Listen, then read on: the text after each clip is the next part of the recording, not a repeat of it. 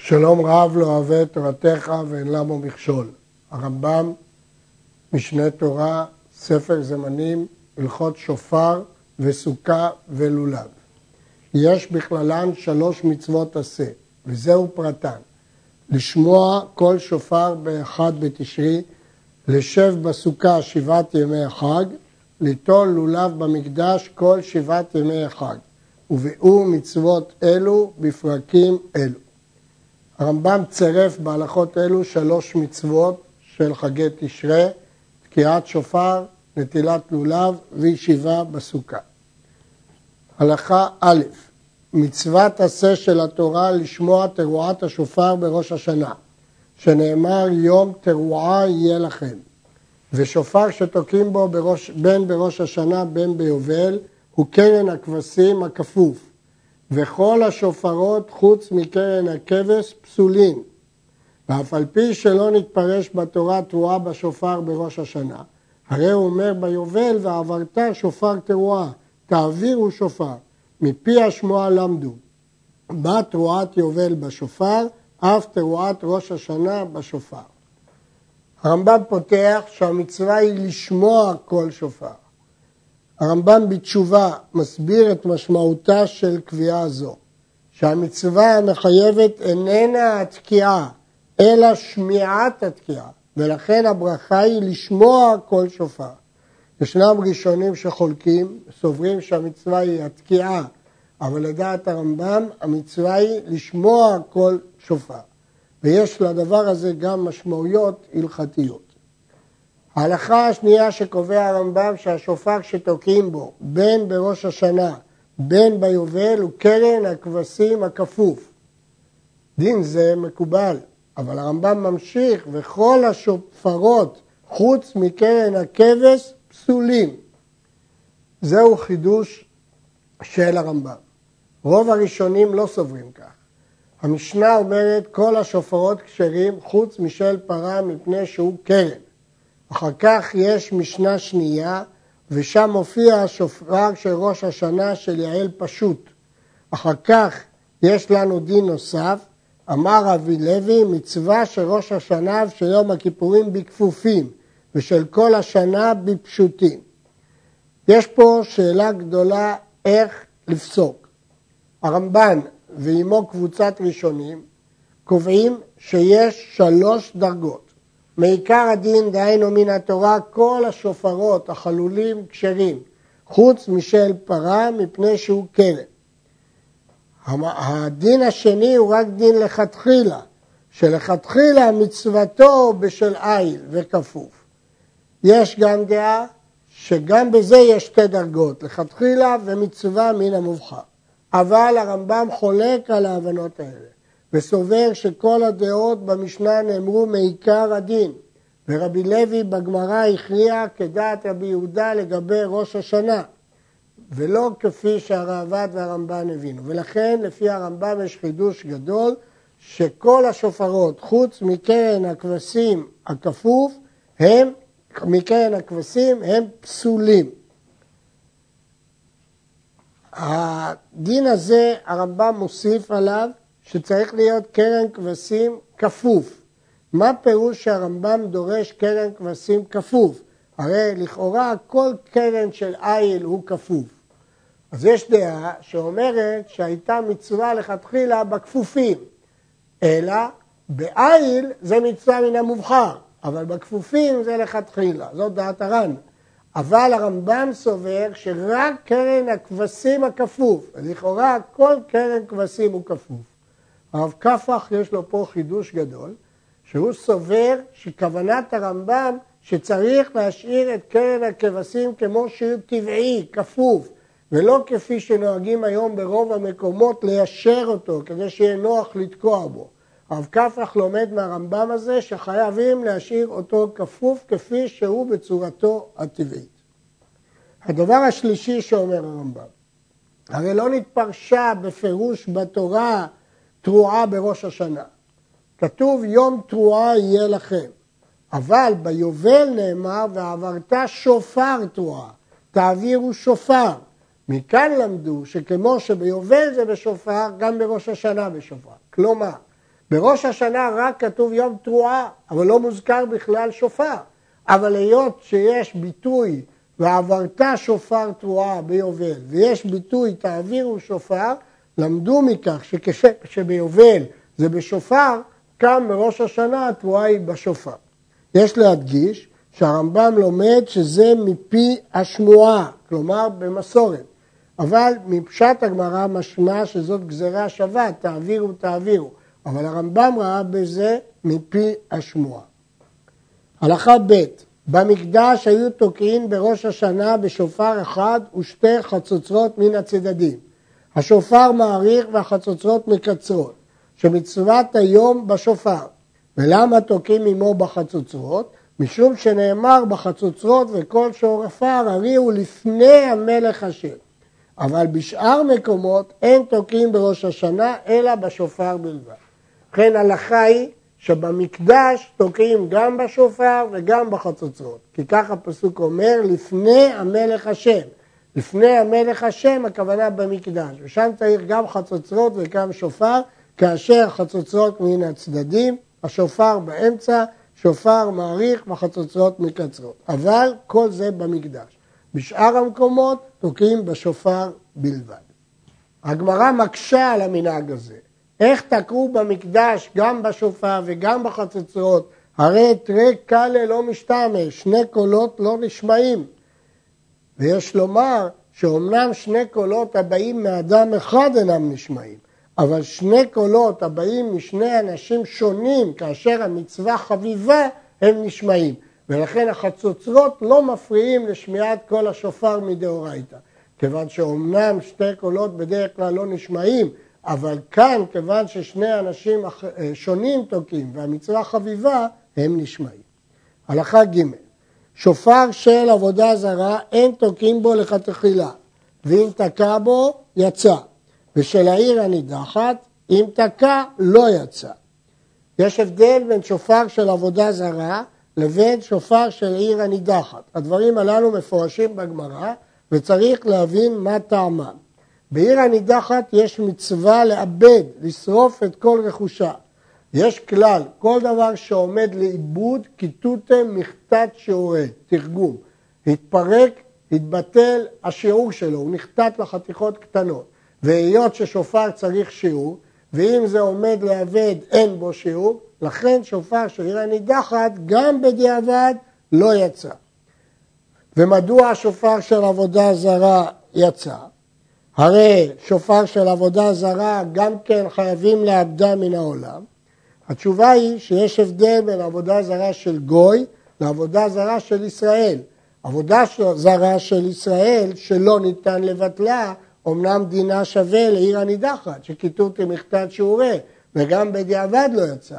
אבל עבודה זרה של נוכרי שניתן לבטלה, לכן למרות החובה לאבד את השופר, אנחנו לא מחשבים אותו ככיתות למכתת שיעורי, כי הוא ניתן לביטול. זה החילוק שמקובל על רוב הפרשנים, אבל תמוה מאוד שהרמב"ם פסק את הדברים כפשוטם ולא חילק בין עבודה זרה של נוכרי לעבודה זרה של ישראל. נמשיך. שופר הגזול שתקע בו יצא ידי חובתו, שאין המצווה אלא בשמיעת הקול, אף על פי שלא נגע בו ולא הגביהו השומע, ואין בקול דין גזל. אומר הרמב"ם, מדוע בלולב הגזול אסור ליטול אותו ולא יצא ביום הראשון כי זה לא לכם, ביום השני מדוע לא יוצא בלולב הגזול משום מצווה הבאה בעבירה, ואם כן מדוע בשופר הגזול יצא? שאלה זאת היא שאלת הירושלמי, והירושלמי משיב על כך שתי תשובות.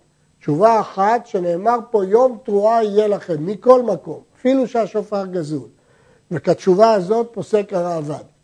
אבל הרמב"ם פוסק התשובה השנייה של הירושלמי, שיש הבדל בין לולב שהמצווה היא ליטול אותו, ואם נטלת לולב גזול, הרי פעולת הנטילה היא גזלה, וזו מצווה הבאה בעבירה. אבל בשופר, אפילו אם לא תגביה בו ולא תיגע בו, רק תשמע את הקול, יצאת ידי חובה. אם כן המצווה היא לשמוע קול. קול לבד אין בו דין גזל, כי לא לקחת שום דבר ממשי. וכן שופר של עולה לא יתקע, ואם תקע יצא, שאין בקול דין מעילה. נטילת הקול לא נקראת מעילה, כי קול אין בו ממש, ולכן לא מעלת, כיוון שלא מעלת, יצאת ידי חובה ממש כפי שהסברנו בגזל. שואל הרמב"ם, ואם תאמר, והלא נהנה בשמיעת הקול, כיצד אני אומר שאין בקול דין מעילה, הרי נהנה בשמיעת הקול? דהיינו, לא מצד גזלת השופר או נטילת השופר, ולא מצד שמיעת הקול בעלמא, אלא מצד עצם ההנאה בשמיעת הקול. השאלה היא, הרי יש כאן איסור הנאה. התשובה שמשיב הרמב"ם, מצוות לאו ליהנות ניתנו, ולפיכך המודר הנאה משופר מותר לתקוע בו תקיעה של מצווה. מצוות ניתנו לעול על ישראל ולא ליהנות. הנאה של קיום מצווה לא נחשבת להנאה. עצם זה שקיימת את המצווה בשופר של עולה, איננו נחשב שנהנית מן ההקדש, מכיוון שקיום המצווה כשלעצמו אינו נחשב להנאה. אלא הכל, למה לא נאמר שהוא לקח את הכל? כי אין בכל דין גזלה. ולכן שופר של עולה לא יתקע לכתחילה, אבל אם תקע, יצא. ד' שופר של ראש השנה אין מחללים עליו את יום טוב, ואפילו בדבר שהוא משום שבות. כיצד? היה השופר בראש האילן או מעבר הנהר, ואין לו שופר אלא הוא, אינו עולה באילן, ולא שט על פני המים כדי להביאו. ואין צריך לומר שאין חותכים אותו ואין עושים בו מלאכה, מפני שתקיעת שופר מצוות עשה, ויום טוב עשה ולא תעשה, ולכן תקיעת שופר לא דוחה יום טוב. הרמב"ם מסביר, למדנו כבר ששביתה ביום טוב היא גם עשה וגם לא תעשה. יש דין של מקרא קודש, של תשבות, שזה מצוות עשה, ויש דין שלא תעשה כל מלאכה, שזה מצוות לא תעשה. ואילו תקיעת שופר היא רק מצוות עשה. ולכן תקיעת שופר לא יכולה, אין לה כוח לדחות את יום טוב שהוא גם עשה וגם לא תעשה. אבל החידוש שמחדש הרמב"ם, שלא רק שאסור לעשות מלאכה כדי לתקוע בשופר, כגון לתקן את השופר ולבנות שופר, שזה תיקון מנה, אלא אפילו דברים מדברי סופרים, כמו לעלות על אילן, שזה אסור מדרבנן להשתמש במחובר, שמא יחטוף זמורה, או לשוט על פני מים, שזה איסור מדרבנן, גם זה אסור. כי חכמים העמידו את דבריהם, וזה נקרא חילול יום טוב, ואפילו מצווה של תורה לא דוחה מלאכות אפילו שהם מדרבנן. מסיים הרמב"ם, ומותר ליתן לתוכו מים או יין או חומץ ביום טוב כדי לצחצחו, ולא ייתן לתוכו מרגליים לעולם, מפני הכבוד שלא יהיו מצוות בזויות עליו. התירו לתת בו ביום טוב מים או יין או חומץ, למרות שזה גורם לשפר את הכל, זה לא נקרא ממש תיקון מנה, זה רק מצחצח את הכל, ולכן לא אסרו בדבר הזה, זה לא תיקון כלי ממש. אבל מרגליים אסרו שלא יהיו מצוות בזויות עליו. שיעור השופר, כדי שאוחזנו בידו ויראה לכאן ולכאן. מלשון הרמב"ם משמע שהדבר הזה משתנה מאדם לאדם, כדי שיאחז בשופר ויראה משני הצדדים. שיעור זה נאמר במפורש בגמרא במסכת ראש השנה בדף כ"ז. אלא שהגמרא במסכת נידה מביאה הגדרה מוחלטת לשיעור הזה, וכותבת שיעור של שופר טפח. והנה הרמב"ם כאן הביא את ההגדרה של מסכת ראש השנה, שכדי שאוחזנו בידו, ולא הביא את ההגדרה של הגמרא במסכת נידה שהוא טפח. וכבר תמהו עליו המפרשים. ממשיך הרמב"ם, נסדק לאורכו פסול, לרוחבו אם נשתייר בו כשיעור כשר, וכאילו נחרט ממקום הסדק. אם השופר נסדק לאורכו, הוא הופך להיות כמש, כמו שני שופרות, כי ברגע שהוא יתחיל לתקוע, השופר יתפצל לשניים, הסדק יתרחב. יש אומרים שנסדק בכל אורכו או ברובו, הרמב"ם לא כתב את זה במפורש, מכיוון שמסתבר שככל שהסדק הוא לאורכו, הוא ימשיך וייפתח עם מתקיעה. לגבי טעם הפסול, אמרנו שופר אחד ולא שני שופרות. במקרה שהשופר נסדק לרוחבו, אומר הרמב"ם, אם נשתייר כדי שיעור שופר, כשר. מה פירוש? כנראה שהסדק הוא לכיוון החוץ, לא לכיוון הפה. ואז אנחנו רואים כאילו השופר נחתך במקום הסדק, ועדיין יש שיעור כדי שיוחזנו ויראה מכאן ומכאן, אז מה אכפת לי הסדק? זה לא יותר גרוע מאם השופר נחתך לגמרי, ולכן הרמב"ם מתיר. אמנם הרמב"ם לא אומר מפורש שהסדק הוא בכיוון חוץ ולא בכיוון הפה, אבל מלשון הרמב"ם, שכתב שרואים אותו כאילו נחרט במקום הסדק, מסתבר שהכוונה היא שנשאר השיעור לצד הפה וכך פרשו המפרשים. ניקב, לא סדק, אלא נקב. אם סתמו שלא במינו, פסול. אם הוא סתם את הנקב בחומר שהוא לא ממין השופר, פסול מפני שהוא תוקע בשופר ודבר אחר, ולא בשופר בלבד. סתמו במינו, אם הוא סתם אותו במין השופר, הוא המיס חתיכה ממין השופר וסתם בה את הנקב, אם נשתייר רובו שלם, ולא עקבו הנקבים שנסתמו את התקיעה, הרי זה כשר. ישנן שתי לשנות בגמרא, והרמב"ם, כמו הרבה ראשונים, פוסק לחומרה, שצריך את כל התנאים, את שלושת התנאים, כדי שיהיה כשר. מה הם שלושת התנאים? התנאי הראשון שהסתימה תהיה במינו. התנאי השני, שרוב השופר כשר. כמו שלשון הרמב"ם פה, נשתייר רובו שלם. אין נקבים ברוב השופר. התנאי השלישי, שלא עיכבו הנקבים שנסתמו את התקיעה. יש דעות אחרות בגמרא, אבל כך דעת הרמב"ם, שצריך את כל שלושת התנאים כדי להכשיר. מהו התנאי השלישי? לא עיכבו הנקבים שנסתמו את התקיעה. ישנן שתי דעות בראשונים. דעה אחת אומרת שלא עיכבו קודם שנסתמו. הם לא היו כל כך גדולים שהם עיכבו את התקיעה. דעה אחרת אומרת שאחרי הסתימה הם לא מעכבים את כל התקיעה. בדבר הזה נחלקו הראשונים ויש שתי דעות בתוספות. מה דעת הרמב"ם? הרמב"ם לא כתב בפירוש. מנסים לדייק את לשונו ולא עיכבו הנקבים שנסתמו את התקיעה. כסף משנה דייק את לשון הרמב"ם אבל אחרים דייקו בצורה הפוכה ולכן קשה אה, לסמוך על הדיוק הזה, כיוון שהרמב"ם סתם ולא פירש. קדחו בזכרותו כשר, שמין במינו אינו חוצץ. דיבק שברי שופרות עד שהשלימו לאחד, פסול. אם הוא קדח במקדח בתוך החלק הפנימי הרך של השופר, דהיינו, הוא לא הוציא את כולו כפי שנהוג לעשות, אלא הוא קדח בתוכו, כשר. למרות שהחלק הזה חוצץ, אבל הוא ממין השופר, ויש לנו כלל, מין במינו אינו חוצץ. דיבק שברי שופרות עד שישלמו לאחד, פסול. אם הוא דיבק שברים שונים של שופרות, והפך אותו לאחד פסול. מדוע? צריך לתקוע בשופר אחד, ולא בשניים ושלושה שופרות.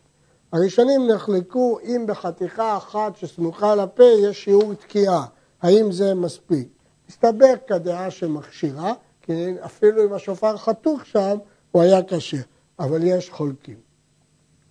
הסיבה שזה פסול, אמרנו, כי זה כמו שניים שלושה שופרות, ויש אומרים שכתוב ועברת שופר תרועה, דרך העברתו ולא מדובק, גם זה ייתכן. אני רק רוצה להשלים שלגבי ניקב, מה שעסקנו בו, מה הדין אם הוא בכלל לא סתם אותו? השאיר את הנקב. יש דעות שאם נשמע קול שופר, כשר, כיוון שהוא לא סתם, ועדיין נשמע קול שופר, כשר. כך מדייקים מן הירושלמי. הלכה ו' הוסיף עליו כלשהו, בין במינו, בין שלא במינו, פסול. יש דין לתקוע בשופר ולא בתוספת. שופר אחד, אמרה התורה, ולא שני שופרות. ציפה הוא זהב מבפנים, או במקום הנחת הפה, פסול. ציפה הוא מבחוץ, אם נשתנה קולו מכמות שהיה, פסול, ואם לא נשתנה, כשר. אם ציפה את החלק הפנימי של השופר, הקול נובע מהזהב ולא מהשופר, ולכן פסול. אם ציפה במקום הנחת הפה, גם כן פסול, כי הזהב חוצץ בין הפה לשופר והקול יוצא מהזהב ולא מהשופר. אבל אם ציפה את השופר בחוץ, הרי הקול יוצא מן השופר. ואם לא נגרם שינוי הקול על ידי תוספת הזהב, אם כן שמע קול שופר. אבל אם הזהב גרם לשינוי הקול, נמצא שאתה שומע קול שהוא גם שופר וגם ציפוי, ולכן אנחנו אוסרים. יש פירושים שונים על מקום הנחת פה ולא מקום הנחת פה, אבל אנחנו הסברנו את דברי הרמב"ם. נתן שופר בתוך שופר, אם קול פנימי שמע, יצא, ואם קול חיצון שמע, לא יצא. רוב המפרשים מסבירים שהוא נתן שופר פנימי בתוך שופר החיצון, ואם השופר הפנימי בולט החוצה, הוא יותר ארוך מהחיצון, נמצא שסוף סוף הוא תקע בשופר הפנימי ולא מפריע לי כלום השופר החיצון שכביכול עוטף אותו. אבל אם כל חיצון שמע, למשל שהשופר החיצון הוא יותר ארוך מהשופר הפנימי, וכשהקול עבר את השופר הפנימי הוא המשיך דרך השופר החיצון, בסופו של דבר הוא שמע בשני שופרות או בחציצה, ולכן התקיעה פסולה. אבל אם הוא שמע רק את קול הפנימי, התקיעה כשרה.